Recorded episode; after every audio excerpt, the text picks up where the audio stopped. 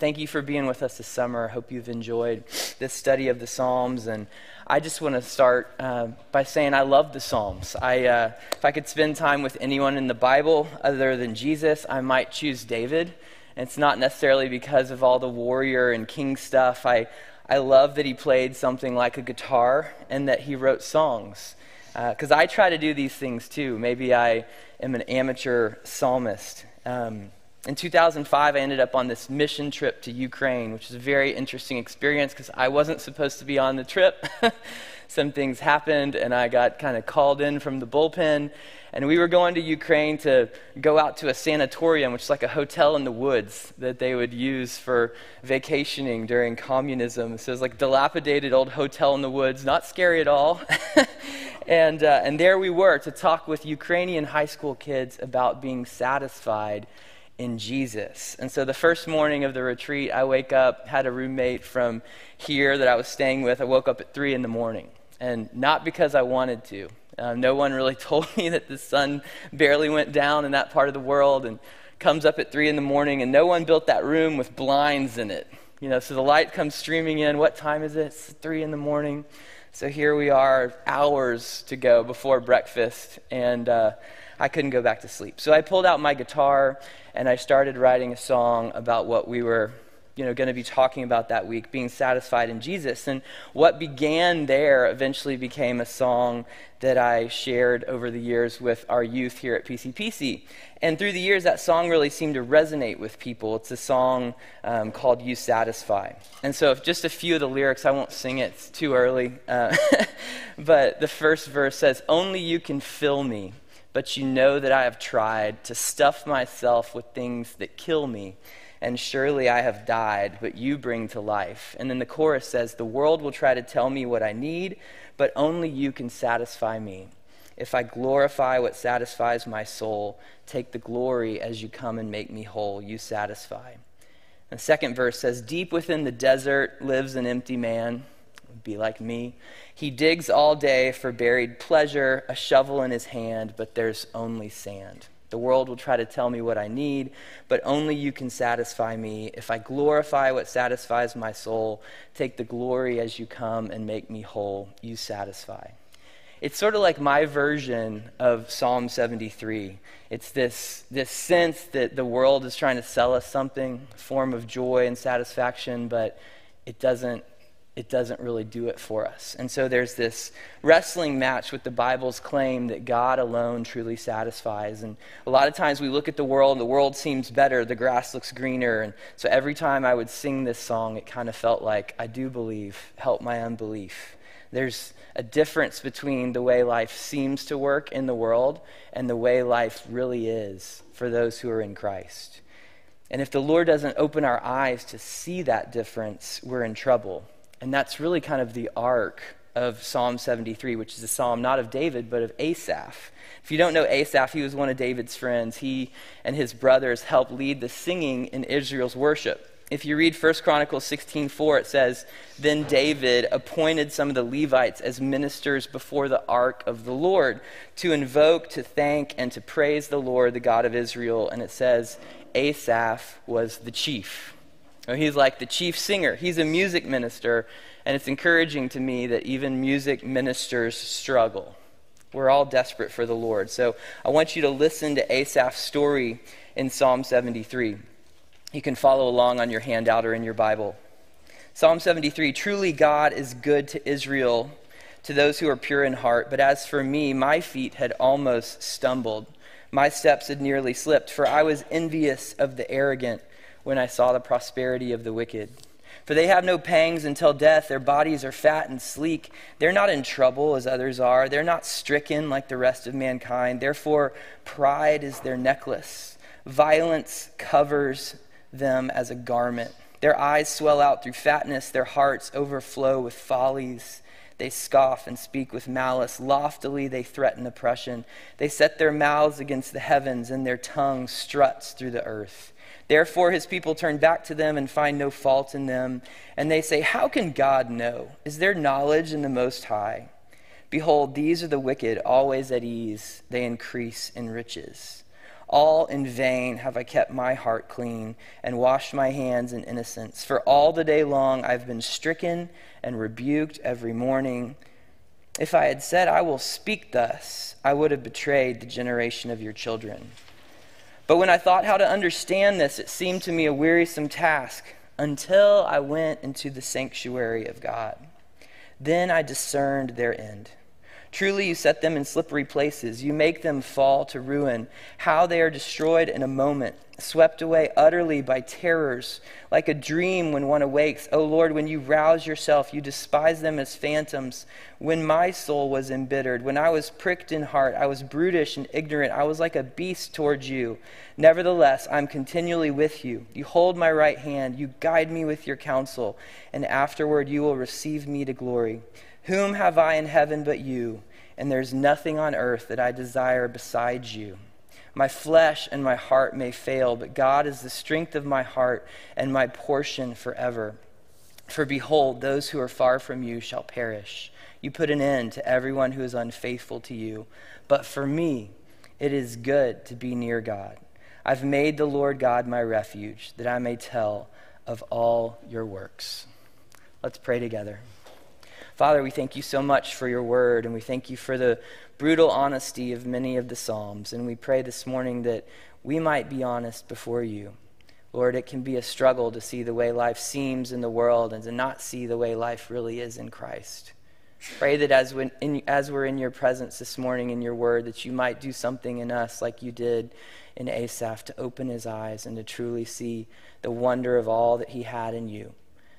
Lord, bless this time in your word by your Spirit. In Jesus' name, amen. So I just want to walk us through sort of a simple outline, walk us through the text, and then give you guys a chance to unpack this together. And first, I want to talk about the way life seems in the world. This is really the first 15 verses comes through in that part of the psalm. And, and how you could say it is those who are far from God seem to have everything. That seems to be where Asaph where his heart is at. Those who are far from God seem to have it all going well, and those who are near to God seem to have nothing. Famously, we could say it like this Why do bad things happen to good people? We often hear that phrase, or why do good things seem to happen to bad people? And Asaph seems to see himself as good. He's trying to do life with God. In verse 1, surely God is good to Israel, to those who are pure in heart. It's a good thing to say. It's the right thing to say, but he's actually struggling to truly embrace that. Because in verse 2, he says, But as for me, my feet had almost slipped. I had nearly lost my foothold, for I envied the arrogant when I saw the prosperity of the wicked. If you were here for Paul Goebel talking about Psalm 1, you know, blessed is the man who delights in God's law, who chooses that path. You know, Paul talked about how there's that path following the Lord, and there's that path kind of listening to the world and going the world's way. Almost like this psalm interacts with that. You know, you've said, Blessed is the man. I'm not so sure. So Asaph looks at himself, how he's trying to live. He feels like he should be doing better. He looks at the world and he's envious of what he sees. These bad people around him. You know, they don't care about God, they're prospering. It's this ancient dilemma that can rear its head, especially when something hard happens in our lives. Lord, why? Why is this happening to me?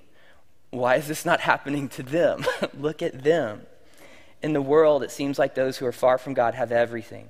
So, in worldly terms, their lives often seem great. Look at verse 4. They have no pangs until death. Their bodies are fat and sleek. Our version might be skinny and toned. Verse 5 They're not in trouble as others are, they're not stricken like the rest of mankind. Verse 6 Therefore, pride is their necklace, violence covers them as a garment. So he looks and sees people with no pain, no trouble. they look good. To make it worse, they're proud and violent about it. So for us, you know, if we're going to lose in life, we at least want to lose to people who are humble and kind. These are not those people. These guys make fun of you and kick you while you're down. And I'm a Dodger fan, so I think of the Astros. You know, they cheat to win the World Series, and then they're proud and violent about it, like they're the victim.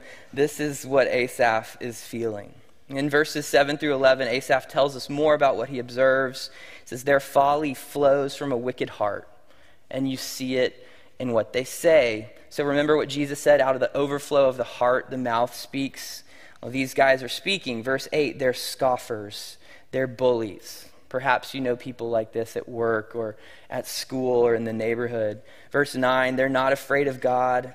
Their mouths lay claim to heaven like it's theirs, you know, like they own the place, like they run the place. Verse 11, they say, How can God know? Is their knowledge in the Most High?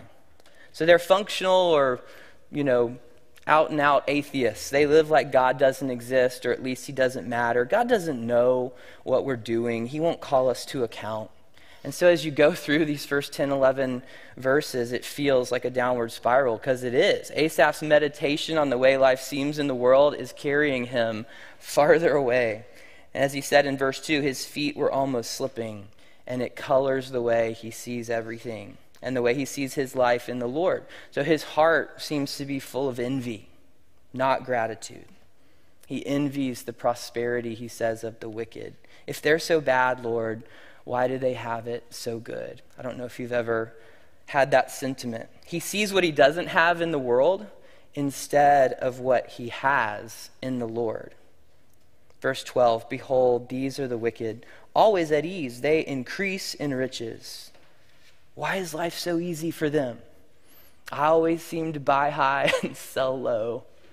You know, these guys, they find a way to make a fortune even when the market crashes. It's that kind of sentiment when we focus on the way life seems in the world and how it's not going for us, we begin to question God's goodness. You look at verse 13 Surely in vain have I kept my heart pure.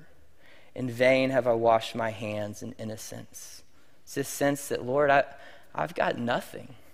You know, I'm, I'm trying to walk with you, and it feels like a waste of time. I think of the scene in Saving Private Ryan where we've got the medic on the beach beaches of Normandy, and the medics flying around trying to do good. And just when he's about to help someone, you know, the bad guys shoot that guy again, and he just kind of throws his hands up. It's like, I, why? What am I even doing? You know, I should just quit. I, we should just give up. And sometimes it feels like that, you know, as we engage with the world. So, verse 15, he says, If I had said, I will speak thus, if I had shared this, basically, I would have betrayed the generation of your children. See, Asaph knows he's in this dark hole. Maybe you've been there. I don't want anyone to know what I'm thinking. I'm so glad that my friends don't have the video of my life today or of my thoughts. So, this is a dark place to be. You know, he says, Surely God is good to Israel, but he really feels, Surely in vain have I kept my heart pure.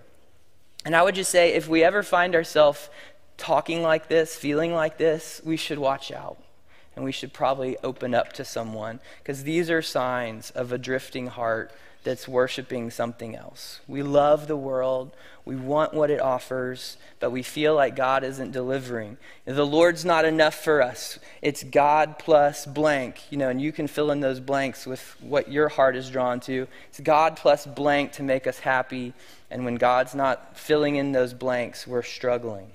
So, this is the way life seems in the world. Those who are far from God have everything, those who are near to God seem to have nothing. But something crazy happens in this psalm. We'll talk about it later.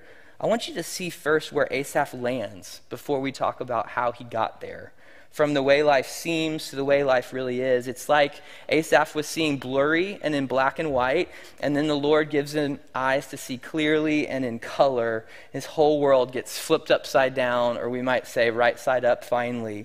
So let's talk about the second thing, the way life actually is in the Lord. So this would be like verses 18 to 28. And it kind of flips the script. Now he sees those who are far from God actually or ultimately have nothing. So, verse 18 truly you set them in slippery places, you make them fall to ruin. Verse 19, how they're destroyed in a moment, swept away utterly by terrors. Verse 20, like a dream when one awakes, O Lord, when you rouse yourself, you despise them as phantoms. You remember verse 2, when he felt like he was about to slip. And now what does he see? Those who are far from God are truly the ones who are on slippery ground in a moment, God can and will sweep them away if they don't turn to Him. Do you remember the story of the rich man in Luke 12? God tells him in that, in that parable, Fool, this very night your soul is required of you, and the things you have prepared, whose will they be? And we can be making millions one day, gone the next. We can be getting accolades at work one day, gone the next. We can be partying one day and gone the next. The fleeting satisfactions and joys in this life can vanish in a moment. And when we die, they do vanish in a moment. And we don't have to be living like pagans, sort of the, the wicked people that Asaph talks about, um, to really be in danger. To me, the most terrifying quotation in C.S. Lewis's Screwtape Letters is this one, where one demon tells another, this younger demon is upset because he can't seem to get the people to do really great sins. So he says, You'll say that these are very small sins. And doubtless, like all young tempters, you're anxious to be able to report spectacular wickedness. but do remember, the only thing that matters is the extent to which you separate the man from the enemy who is God. It does not matter how small the sins are, provided that their cumulative effect is to edge the man away from the light and out into the nothing. Murders no better than cards if cards can do the trick. Indeed, the safest road to hell is the gradual one, the gentle slope, soft underfoot, without sudden turnings, without milestones, without signposts. And the demonic angle there is let's be careful about stirring up the great sins because the great sins might lead to repentance. Let's let him just kind of go along, as he says, the gradual road, no, gentle slope, soft underfoot, without sudden turnings, without milestones, without signposts. We can live a long and full American dream kind of life and die peacefully, and it could be the devil's safest road to hell. So, in the end, all we have in this world is what Asaph is coming to grips with. All we have in this world means nothing if we don't have the Lord. We think the problem is we need more money, success, sex, power, you name it. But what we really need is more of God. Our real problem is sin. It's because of our sin that we can't live in His presence. Without His rescue, we're on this collision course with death and in death, losing, being parted with everything. So those who are far from God will ultimately have nothing. That's what Asaph sees. Do we believe this? If we do believe this, we have to confront why we're restless to buy what the world is selling and why we struggle to have peace and joy in Christ. I drive these streets, I see uh, incredible homes. I keep expecting to look inside and see people dancing and celebrating. You know, like, we got this home, we've made it. Or, you know, driving up next to a really cool car and try not to be awkward when you kind of look over and see who's in there and expect to see people dancing and say, I made it, I got this car. And can, I haven't seen it yet. It's like the houses and the cars and the toys and the whatever don't seem to do it for us. We still seem bored or distracted or unhappy. But when the Lord opens our eyes, we see that those who are far from Him, who don't live near Him, even if they have everything in this world, they'll ultimately have nothing because they don't have Him. And those who are near to Him, even if they have nothing in this world, will ultimately have everything. So look at verse 28. But for me, it is good to be near God. See the contrast again. Verse 2 But as for me, my feet had almost stumbled. Verse 28 But for me, it's good to be near God. This is the bottom line. This is the foothold. This is the rock that holds. It's good to be near God. And this verse 28, this is where all the verses leading up to that are headed. So let me show you. Verse 23 Nevertheless, I'm continually with you. You hold my right hand. It's this sense that we have Him, His presence is always open to us. We're with him. He's with us. If we're in Christ, we have him. Nothing can separate us from his love. Is his presence a more powerful currency to us than wealth and comfort and the other things that draw us? Verse 24 You guide me with your counsel. Afterward, you'll receive me to glory. Again, we have him, and he counsels us. He gives us the sure hope of being with him forever. So if we're in Christ, the infinitely wise God is our counselor, and our final destination is sure. We will be with him in glory. It's something to build upon. Verse 25, maybe my favorite verse in the psalm Whom have I in heaven but you? And there's nothing on earth that I desire besides you. The distance between where he was and where that verse is, is so far. It's amazing. It's a sense that we have him now and forever. Earth has nothing that can compare. Paul might say the surpassing greatness or worth of knowing Christ. If we're in Christ, He's our living water, He's our bread of life. Like my song, the world will try to tell me what I need, but only you can satisfy me. That's what Asaph is feeling. Verse 26 My flesh and my heart may fail, but God is the strength of my heart and my portion forever to me, that feels like in my weakness, He is strong. We have Him. He's our strength. He's what's coming to us, our portion, our inheritance. So our flesh and our heart may fail, but if we are in Christ, we have everything we need. So when I read that section of verses, I struggle to find another passage in the Bible that soars as high as this one. And you could, you know, make your case. Romans 8 is amazing, but this is poetry. This is song. Um, Asaph was so low in the first part, and now he's even higher than he was low. So my encouragement would be take hold of these verses. You know, get them into your mind. Get them into your heart.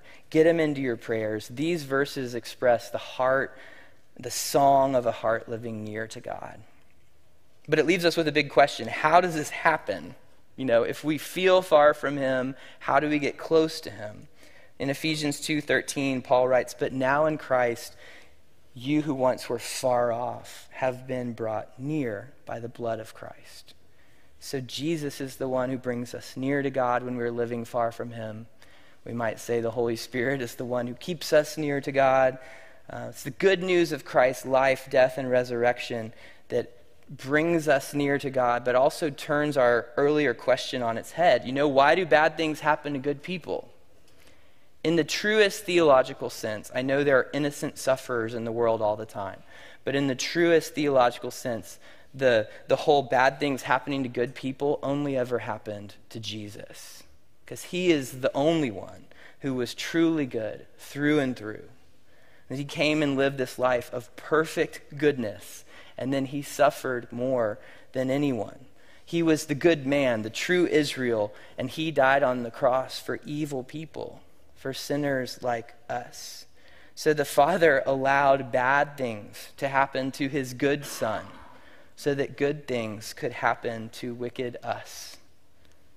So grace is not amazing because good people get what they deserve. That wouldn't be amazing grace. Grace is amazing because the Lord saves sinners from what we really do deserve, which is his judgment.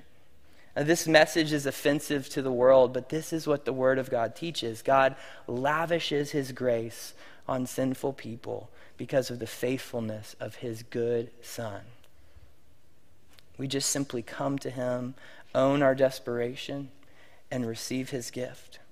Have you come to him? Do you sense your need, your desperation? Have you received his gracious gift? We see such a transformation in Asaph. The question is how this happened for him. How might it happen to us? And that's our last point. We've talked about the way life seems in the world, the way life actually is in the Lord. And I want to talk about the way change works. How does this kind of change happen? I just want you to see two things. We need new awareness, not new truth and we need new perspective, not new circumstances. So, first, we need new awareness, not new truth. Verse 16, but when I thought how to understand this, it seemed to me a wearisome task. So he's wrestling with all he sees, he's trying to understand it. He says, I'm sort of exhausted trying to figure it out. You may feel that this morning. You hear what I'm saying, but there's this fog it makes some sense. Robbie, I hear what you're saying, but in a few hours I'll be at work and I feel like I'll just have slipped back into the same way of thinking. So he says, It seems wearisome, verse 17, until I went into the sanctuary of God. Then I discerned their end. Everything changed when Asaph went into the sanctuary of God.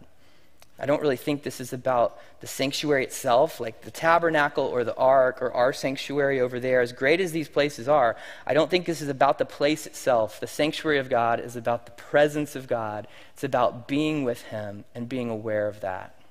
So you read the first section of the psalm that we covered first, and it's like, where is God's presence? Surely God is present. He didn't seem to be aware of it, it wasn't making an impact. So he didn't need to learn new things about God. He needed to believe and rest in what he already knew. Even more, he needed to be in the Lord's presence and reconnect with his person. And to having the right thoughts about God is not what it's ultimately all about. Verse 1 is the right thought about God. Surely God is good to Israel. it's a right theology, but his heart was not there. So if the truth isn't really affecting our lives, we don't know the truth as we should. In God's presence, what happens is the Lord pushes the gospel truth down into us where it starts to change us. And as we've talked about here for a while, in God's presence, that's where He helps us take that most difficult journey from things being in our head to getting to our heart. So, are you seeking sanctuary on a daily basis? This is a form of sanctuary, but probably once a week isn't enough. Is being still in God's presence important to you? Important enough to be non negotiable? Like a lot of things are going to happen today, but I know I'm going to get alone with God. I know I'm going to open His Word. I know I'm going to pray. Not in a legalistic way, but in I need the Lord and I need to be with Him. I need to, I need to seek sanctuary. And what's amazing is Asaph didn't know what we know about sanctuary. He didn't know that Jesus would be the temple. He didn't know that Jesus is the presence of God. He didn't know that the Holy Spirit would one day fill the church in a new way. He didn't know that Jesus planned to make us a temple, a sanctuary for his Spirit. So if you know Christ, you actually are a temple, a sanctuary for his Spirit. Don't neglect your privileges.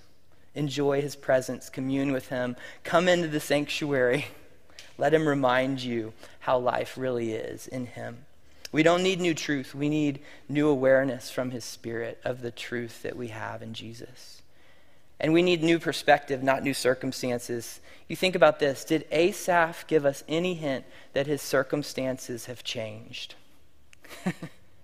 all the stuff he leads with, all the stuff that sets him off in the first part of the song, did any of that change? No. Don't miss this. Whatever's going on with the wicked, it's probably still going on. His circumstances didn't change. And most people in the world allow their circumstances to dictate their life. If things are going well, you're doing well. If things are going badly, you're doing badly. You just think about how you answer when someone says, How was your day? Is it something circumstantial? The deal got went through, or the deal didn't go through, or I had this horrible conversation with so and so. Or is, is your joy and how you're doing in life coming from a more fixed, solid place, like the Lord Himself. So most of us assume different circumstances are what we need. Like, Lord, if you would just change my job, my finances, my house, my health, my wife, my kids, my parents. We think that's the answer. But, brothers, it won't work. It might help a little. We need to change. Our hearts, not our circumstances, are the deeper problem. So Asaph's circumstances, as far as we know, didn't change. The Lord changed him in the midst of it. The being in the presence of God is enough to change our perspective radically. When we see the Lord more clearly, we see our circumstances differently. When we live our lives based on our circumstances, just think about it. You will always be vulnerable because any changing circumstance can sink us. But when we live our lives in Christ, we are always secure through every changing circumstance. He is constant, He is with us. And this is the strange truth behind some of the weirder verses in the New Testament. Philippians 4:12, Paul, I know how to be brought low, and I know how to abound in any and every circumstance. I have learned the secret of facing plenty and hunger, abundance and need. I can do all things through Christ who strengthens me. Or Paul again in 1 Thessalonians 5 rejoice always. Really? Pray without ceasing. Give thanks in all circumstances. All circumstances. For this is the will of God in Christ Jesus for you. Strange verses if you really take them to heart. So we need new perspective, not new circumstances. And we find that new perspective in the presence of God. When we're with Him, He opens our eyes to see things as they really are whom have we in heaven but you? And there's nothing on earth that we desire besides you. That's the new perspective. That's the kind of life that looks strange and compelling to the people around us. It's the kind of life that gives us opportunities to point others to Jesus. At the beginning, I mentioned my song, You Satisfy, and I want to close by sharing a testimony about that song that stopped me in my tracks. And this happened years ago, but it still shakes me up. And I don't think it shows the greatness of the song as much as the power of God. So I just want to share this with you. This is a note from a former PCPC high school staffer that I worked with a long time ago. Um, and she wrote this years ago. She said, This morning I had a sobering conversation with a dear friend. She and I met while we were youth interns at PCPC. She was a friend to some of my high school girls, so we started hanging out regularly. Unfortunately, her life has spiraled downhill and has been out of control for several years now. She's been in and out of rehab for substance abuse, eating disorders, and attempted suicide on several occasions. While we were in Dallas, many nights she would call me drunk or ready to take her life. Probably the hardest counseling case I've ever had. We were the go to people for her family. We became a safe place she could stay even after heavy drinking and other things that drinking tends to lead to. So you can sense, even in the way she describes what was going on in this young woman's life, you know, the world, the world tries to tell you the way life should be. And as you chase that, can run you into the ground. Since we moved away from Dallas, we completely lost touch with her. She had a new phone number, was living in another state. Time passed, and I wondered what became of her. Several weeks ago, we received a random email from her. She had found our contact information online. Unfortunately, she's no better now than she was years ago. Truly, it's like she's living a nightmare, except it's real. She sent us her written testimony. She's very much aware that she's not out of the woods yet, and she recently relapsed again. She proclaims Christ as her Savior, and we remind her of the means of grace as well. She got in touch with us because she said we were the only people she trusted to tell her the truth. She said, I know you know Jesus and love him. I want him so badly, but I just don't even know what to do or where to begin. I'm so ashamed. This morning she called. She strongly considered killing herself again last night. Her plan was to get drunk and drive herself off a cliff. Instead, she called. Praise the Lord while I was talking to her and begging her to soak in the means of grace and truth and to seek support from people in her area, she said, You guys used to sing a song. And she began to sing, The world will try to tell me what I need, but only you can satisfy me. If I glorify what satisfies my soul, take the glory as you come and make me whole. You satisfy. And she says, Do you remember? You don't even understand. That song has kept me alive for years. Do you remember that song? It's breathed life into my soul. And so my friend said, Robbie, there's a girl who desperately needs to know his grace and his mercy, and your song has, in her own words, kept her alive, literally. So I never saw that coming. it still humbles me because I tend to write songs and then think it was a waste of time. so this story reminds me that we're in a real life and death struggle and we're playing for keeps. Where we choose to go with these hearts that long to be satisfied really matters. And I don't want to underestimate what the Lord can do when we write and sing about Him. And that's just what God did with my silly song. So if God can do that with a silly song, what could He do with something like Psalm 73? I don't want to underestimate the power of His Word.